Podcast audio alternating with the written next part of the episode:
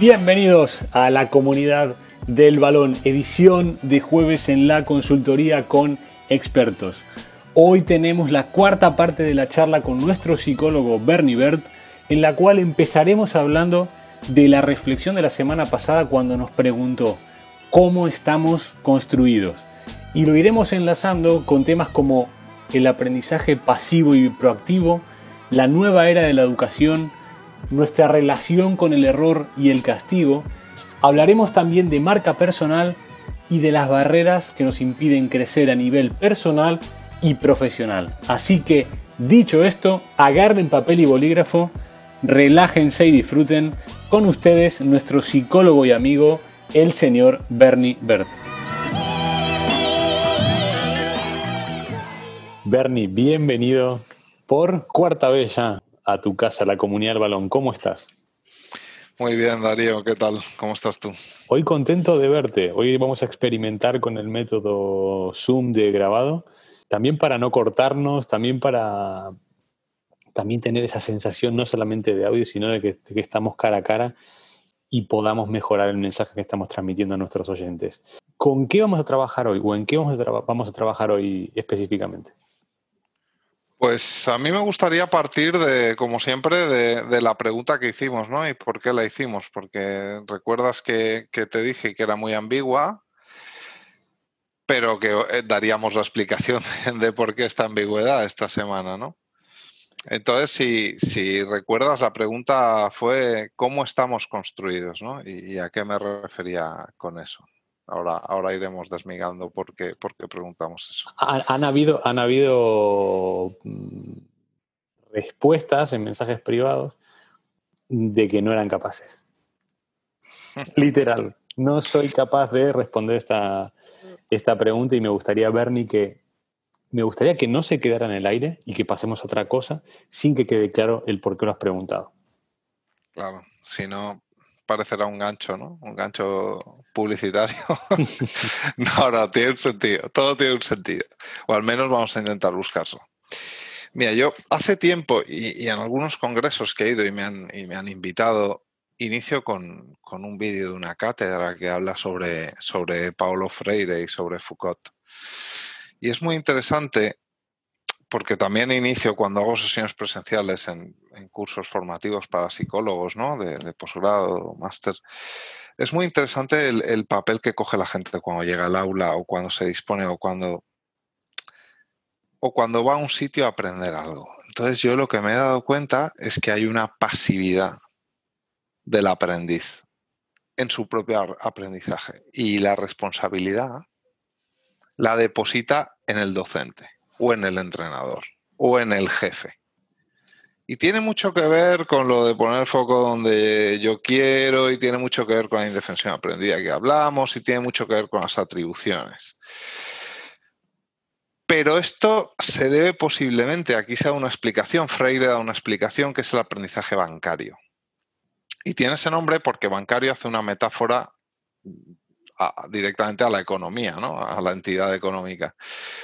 ¿Por qué? Porque este modelo un poco viene del modelo jesuita de adoctrinamiento en su momento, que de ahí sale luego la escuela como la conocemos, que es una persona es la que tiene el poder, tiene la sabiduría, tiene el conocimiento, y el aprendiz son compartimentos estanco donde el, el que sabe que es el profesor tiene que depositar el conocimiento mi responsabilidad como profesor es poner conocimiento en tu cabeza. Y entonces yo te tengo que enseñar a ti. Y entonces tú te conviertes en un agente pasivo en tu proceso de aprendizaje. Porque yo soy el que te tiene que meter cositas en la cabeza. ¿Y cómo hemos aprendido la mayoría de los que nos están escuchando? De esta manera. Tú llegabas a clase, te sentabas y el profesor era el que te tenía que enseñar. Y entonces, la mayoría de los estudios los hemos cruzado con cursado con aprendizaje repetitivo totalmente inmemorístico. Entonces, cuanto más cantidad, y de ahí bancario, cuanto más cantidad de conocimiento yo acumulaba, mejor nota sacaba, que luego era evaluada por un examen, que también la evaluación tiene que ver. Entonces, al final, yo soy un agente pasivo que se sienta en una silla y lo único que tiene que hacer es meter en la cabeza cosas. Cuantas más, mejor. ¿De qué manera? Memorístico y repetitivo. ¿Cuál es el problema de esto? Que a corto plazo el aprendizaje memorístico y repetitivo te puede valer, pero a largo plazo eso se olvida. Haces el examen y se olvida. ¿Por qué? Luego vendrán los constructivistas y nos hablarán de la significación, del aprendizaje significativo, ¿no? que es otra cosa bien distinta. Pero lo que yo quería hablar, queremos proactividad en los trabajadores, queremos proactividad en los alumnos, queremos proactividad en la gente, que está educada de forma pasiva. Claro, Pablo Freire dice, él va más a lo político, ¿no? Porque la pedagogía de la, pregunta, y cuando habla del, aprendizaje bancario, luego también enlaza con, con Foucault y al final ellos van mucho por el tema de que el aprendizaje adoctrina, ¿no? Y es una forma también, la, la, educación se convierte en una forma de control de masas, que no interesa que eso ya se va por ahí, ¿no? Que es muy interesante, pero a lo mejor no toca ahora. Pero a mí sí que me, sí que me interesa hablar sobre todo de, eso, ¿no? Yo llego a dar una clase en, cualquier sitio y la gente se sienta y tú tienes que decir, no, no, venir hacia adelante. Vamos a sentar, vamos a construir esta clase entre todos, porque si no, ¿qué? ¿De qué depende tu aprendizaje? ¿De qué depende de que tú mejores este año? ¿De tener un buen entrenador? ¿De tener alguien que... ¿Te das cuenta que siempre es alguien el que me tiene que mejorar a mí? Y esa responsabilidad al final me lleva a una atribución errónea. Es que no hay autocrítica porque no hay proactividad.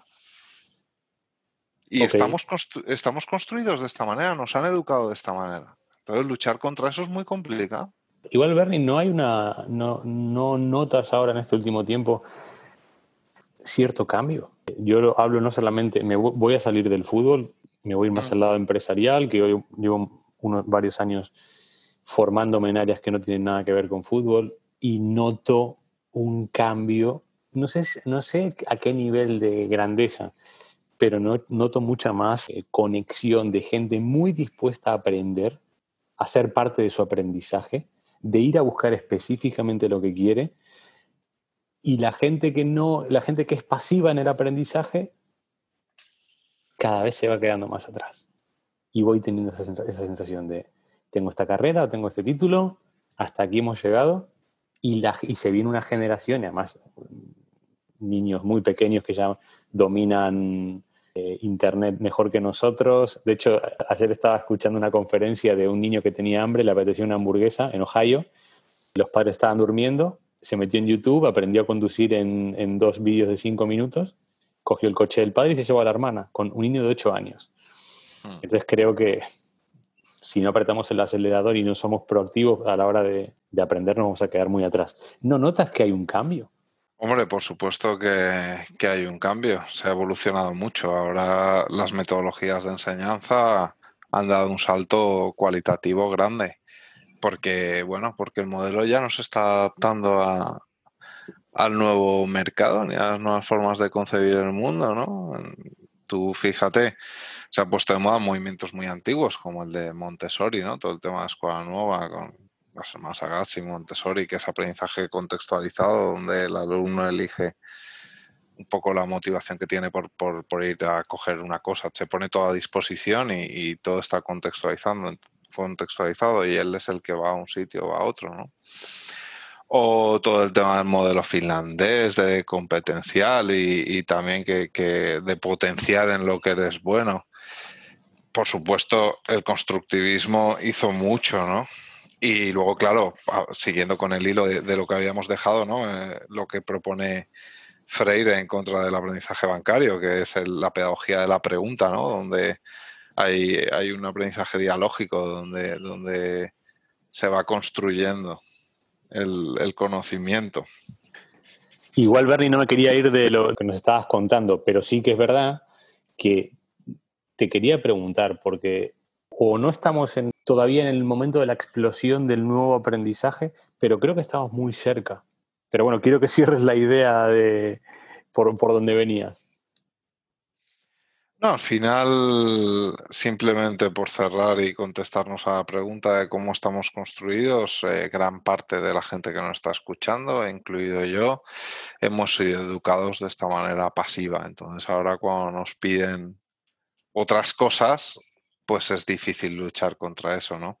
Aparte de eso, también nos hemos, eh, pues la mayoría estamos educados en la en la educación católica, en el modelo católico, que aunque nuestros padres no hayan sido practicantes, eh, se han creado en ese contexto y, desde la culpa, ¿no? Manejar las emociones, sobre todo con la culpa, sentirte culpable cuando fallas o cuando haces algo mal.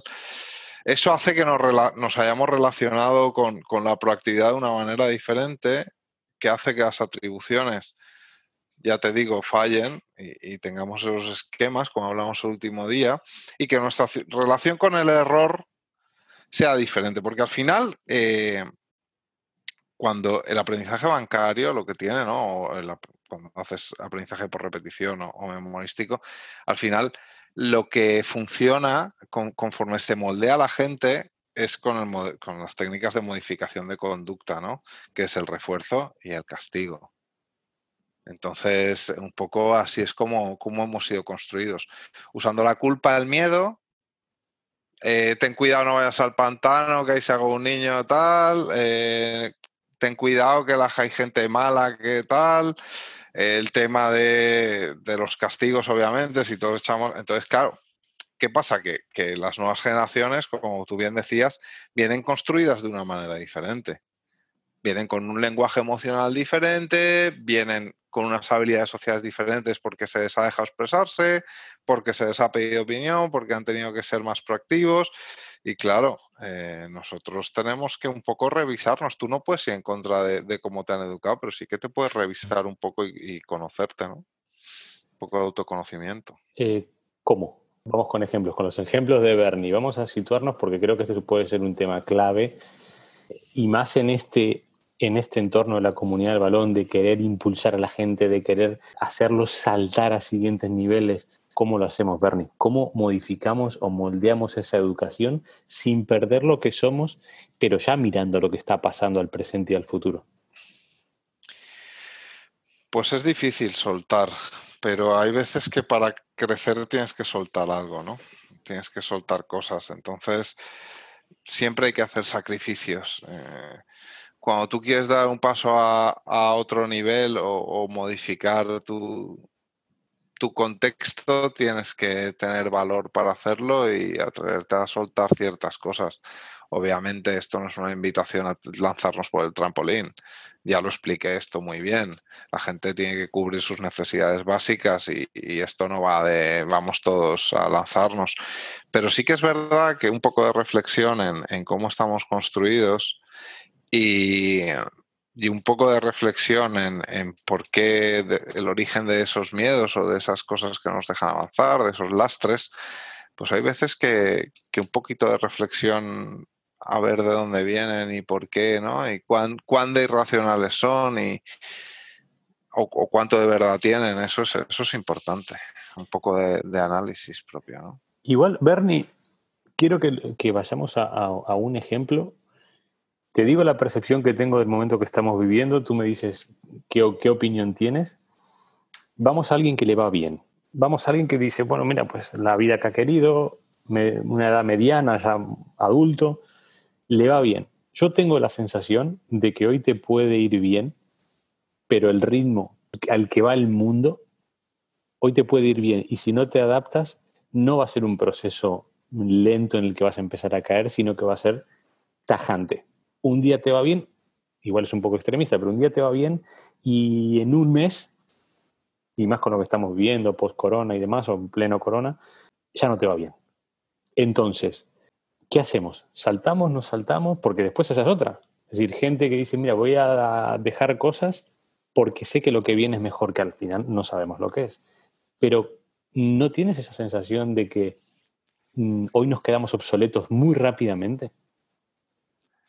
Hombre, pero tienes el ejemplo en un montón de cosas. Tú fíjate cuántos grupos de 11 discos salen ahora. Los grupos, como muchos, siguen a 5 discos ¿Y quién escucha ya las canciones enteras de los discos? Seguimos en la era del single. O sea, te eh, parece que vamos a volver a los One Hit Wonder, ¿no? Eh, te quiero decir, esto en la industria musical, por ejemplo, es la locura. Estás en la cumbre y en un año nadie sabe quién es. Es que no se saben a veces ni, ni el nombre del artista y mucho menos del compositor. Y por supuesto, yéndonos de ahí al trabajo, eh, empleos de como nuestros abuelos o nuestros padres que trabajaron para esta empresa 40 años y se jubilan en esa empresa, eso ya no existe. Eso, pero eso está clarísimo que ya no existe. Entonces hay que trabajarse uno mismo y tener mayor flexibilidad. Y tú tienes que trabajar en tu propia marca para poder ofrecer a distintos trabajos. Porque el puesto único ya no, ya no existe, es muy difícil de conseguir, ¿no? A no ser que vayas a funcionariado, pero, pero eso es otro tema. Ese es otro tema. Incluso el funcionariado también se está quedando de cierta manera obsoleto. El funcionariado llegará un momento que se revise, porque ahora mismo la supervisión el funcionariado es eh, el funcionariado en otros países tiene supervisión y tiene sueldo variable en función de, rendimiento. Aquí aún está un poco el tema de que apruebas la oposición y es para toda la vida, ¿no? Bernie, no quiero dejar, no quiero dejar en el aire un tema que has dicho de la marca personal. Vamos a hablar a los oyentes de la comunidad del balón, siguiendo en el hilo de, de la pasividad, la proactividad, del aprendizaje significativo. Vamos a la marca personal, que creo que puede ser una de las claves para poder avanzar a paso firme en esta evolución constante que estamos viviendo. A ver, cuando me refiero a marca personal, hablo de eso, de, proactividad, de tener, de tener incentivos en cuanto a tu formación, de ser, de ser un papel, un actor en, tu formación, no dejarlo a cargo de que una empresa te dé una formación, que es un poco por eso se acaba este tema. Parece que, que cuando un grupo comercial no funciona es porque tienen un jefe comercial que no ha sabido motivar a los trabajadores o que no les ha hecho la formación en técnicas de venta que tocaba. Y, incluso los propios trabajadores, como estamos construidos de esta manera, que a eso iba, dirán, no, es que este jefe no era suficientemente bueno, o es que le faltaba liderazgo, o es que, pero ¿cuándo escuchas tú la autocrítica? Y eso es lo que nos tenemos que mirar, que nos, paramos, nos pasamos el día mirando fuera. Pero tú te has preocupado de formación. ¿Qué libros te has leído? Tú eres comercial. ¿Cuántos libros de técnicas de venta y negociación te has leído en tu vida? Si se lo preguntamos a 100 comerciales, te sorprenderías y dices, hombre, ¿cómo puede ser que no tengan ese interés por hacer mejor su trabajo? Pues porque hemos sido educados de otra manera. Y por eso venía la pregunta. Y por eso hay que mirarse en el espejo. Y por eso hay que decir, si, si yo quiero que me pasen cosas, tendré que hacer cosas. No puedo depositar siempre la responsabilidad en el, de fuera, pero es que tratan al jefe como fueron tratados por el maestro. O sea, él es el que tiene que hacer que yo venda, no, perdona, pero es que en el fútbol pasa exactamente lo mismo. Que aquí son dos partes. Que por una, los líderes y los que manejan grupos tienen que saber de aprendizaje, tienen que saber qué es el modelado, qué es la zona de desarrollo próximo a las personas, qué es un andamiaje, qué es un aprendizaje significativo, cómo funciona la interacción, pedagogías de la pregunta, tienen que conocer para poder transmitir y para poder enseñar, porque por mucho que tú sepas de una cosa, si no lo sabes hacer, si no lo sabes, si no sabes llegar, si no sabes enseñar, poco tienes que hacer. Poco tienes que hacer por mucho que sepas. Y, la otra parte, hazte responsable de tu rendimiento, hazte responsable de tu trabajo, hazte responsable de tu mejora. Y ahí voy a la marca personal. Tu mejora es tu marca personal, tú eres tu marca personal. ¿Y qué estás haciendo para mejorarte ahora mismo? Este año, ¿qué has hecho para mejorarte? ¿Qué, has incorporado a, tu, a ti este año? Que vaya a un currículum, que vaya a una entrevista. A eso me refiero, con la proactividad. Vale, de la gente que nos escucha habrá, habrá de todos los niveles. Vamos al caso más crítico. Alguien que lo estás haciendo pensar que dice, mira, pues Bernie igual tiene, tiene razón. Yo estoy de cero. No me he leído un libro en, en 10 años estoy mm, parado, me he estancado, ha pasado el tiempo, sigo trabajando, genero lo que genero, pero no, no, he, sido, no he sido proactivo. ¿Cómo empiezo? Pues planificando, Mario. planificando. Volvemos a la... Claro, obviamente. Pero es que todo parte de una buena planificación y ver qué quiero hacer. No es entrar a internet y ver el primer curso que me motive y pagar 400 euros. No es eso. Hay que hacer una criba, hay que interesarse por las cosas. Y, a eso le llamo yo proactividad. No, esperar a que venga un compañero a decirte, no, haz esto que es lo mejor. No, compara tú, sé crítico. Pero vuelvo a lo mismo, que por eso estamos hablando tanto de esto hoy, pero es que es muy importante para que la gente se lo plantee. ¿Por qué no eres autocrítico? ¿Por qué no eres crítico en general? ¿Por qué no contrastas las informaciones? ¿Por qué te fías de lo primero que te dice un cantamañanas? Pues porque estamos, no estamos acostumbrados. No estamos acostumbrados. Y ese es el problema. Ese es el problema, que, nos, que estamos construidos de una forma diferente a las generaciones que, vienen. Quiero creer. Todo esto con matices, porque no te creas que la educación está ahora como a mí me gustaría que estuviera del todo, ¿sabes? Sigue habiendo evaluación, o sea, se van cambiando cosas, pero esto cuesta mucho, ¿eh? porque estamos hablando de modelos, de modelos muy instaurados. ¿eh? Y vamos al otro lado. Para el que empieza de cero, planificación. Para alguien que está del otro lado, y que está intentando ser autocrítico y que siempre ve su punto, sus puntos débiles, en qué está fallando, se forma con tanta información que tenemos hoy. De hecho, hoy los logaritmos de YouTube, Instagram, Facebook nos avasallan en función de las cosas que vamos buscando. Y al final nos van repitiendo, según cada clic que vamos haciendo, nos van repitiendo y enviando más información sobre eso, que es tremendo. ¿Cómo lo gestiono? Eh, la falta de información es mala, pero el exceso de información es muy malo. ¿eh? Ahí voy. Lo hemos, visto, la sobreinformación, por ejemplo, con todo este tema del COVID-19.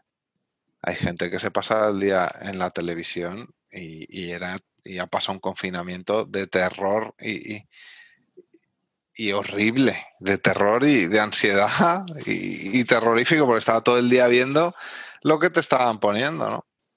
Vamos a la formación, vamos a la formación. Vamos al lo del COVID, esa parte, por eso tendríamos que hacer otro programa aparte. Pero vamos a la formación, vamos a la autocrítica. Volvemos a lo mismo. Eh, al final, tú tienes que, que saber muy bien y elegir por dónde quieres ir, qué es lo que realmente te interesa. Y al final, conforme tú eres, vas especializándote en un tema, aprendes a cribar qué es bien y qué es mal o qué te aporta y qué no te aporta. Y eso es importante. Es decir, bueno, he hecho este curso, he hecho esta formación, ¿en qué me ha cambiado? ¿Qué incorpora a mi repertorio? ¿Qué no? Eso es importante. Bernie, saltamos. Te voy a hablar de la palabra error, que lo veníamos hablando antes de, entrar en el micro. Vamos a hablar de. Vamos a hacer una introducción al error en esta parte final del episodio de hoy. No, al final el error todo está relacionado, Darío. Tú, cuando, cuando usas aprendizajes de repetición o memorísticos con refuerzos y castigos para, para modificar esas conductas, al final el error se castiga. Entonces, cuando uno aprende que el error se castiga, a sí mismo también se castiga, se autocastiga. Entonces, ahora mismo es muy fácil decir, ¿no? El error eh, forma parte del aprendizaje, el error es fundamental, la ciencia se ha construido a partir de error, sí, pero a día de hoy tú cometes un fallo y, tu sistema límbico, tu sistema emocional eh, se activa con emociones negativas y, eso te repercute, ¿no? Al final, un jefe cuando ve un error no ve que, que ha aprendido de ese error y no lo va a volver a cometer, ¿no? Simplemente ve que ha fallado. Entonces la relación con el error que tenemos está muy asociada al castigo. Y esto nos lleva, esto nos lleva a evitar el castigo. Y cuando uno va a evitar el castigo, pues va a la mediocridad, a no atreverse simplemente a pasar de puntillas.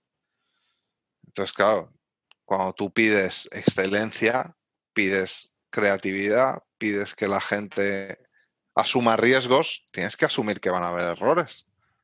Porque es imposible crecer o crear algo nuevo sin fallos. Pero en esa dualidad estamos, ¿no? ¿Y cómo nos mentalizamos?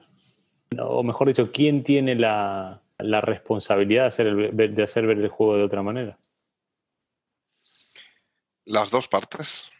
Al final, sobre todo, eh, si estamos hablando de, de dirección de equipos, sea de lo que sea, el entrenador o el directivo tiene responsabilidad de, tú no puedes pedir a la gente que invente, que avance, que evolucione, que cree nuevas maneras, sin asumir que van a haber errores eh, fruto de ese nuevo constructo, de ese aprendizaje. Eso para empezar.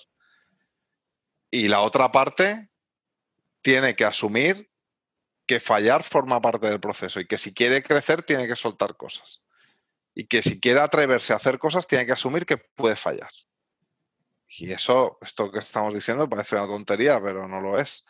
Y te puedo poner ejemplos muy sencillos. Mira, un medio centro. Un medio centro. Objetivo, dominio del espacio. Hablamos de categorías inferiores. Este ejemplo lo pongo porque, porque me pasó con un entrenador. ¿Qué se le pedía al medio centro? Eh, se le pedía que dominara el espacio. ¿Qué es esto para, los que nos están oyendo que, no, que no juegan al fútbol? Al final, un medio centro tiene que dominar el espacio. Esto es cuando viene un control o cuando va a recibir balón, saber qué tiene detrás. Sobre todo cuando juega de espaldas a, portería rival. Saber quién viene y por dónde viene. Para ya, a partir de ahí, perfilarse o colocarse o controlar con una pierna o controlar con la otra. Entonces, ¿qué pasa? que este medio centro está acostumbrado a seguir todo el rato trayectoria de balón. ¿Y tú qué le estás pidiendo? Que incorpore cognitivamente un accidente nuevo, que es tener que girar la cabeza a un lado y a otro. Con lo cual, a su repertorio automatizado le estás añadiendo una cosa que, no tiene. Entonces, deja de, de, mirar su atención, deja de estar en balón para mirar izquierda y derecha.